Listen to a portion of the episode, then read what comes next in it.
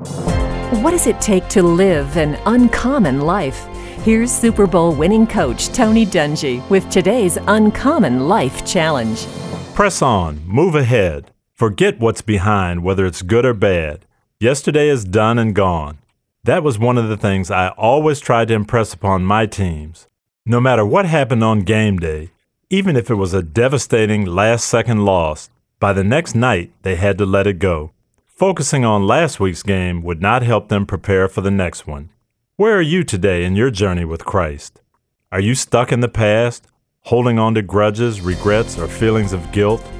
Release your past by giving it to Christ and press on to reach the heavenly prize of being in His presence forever.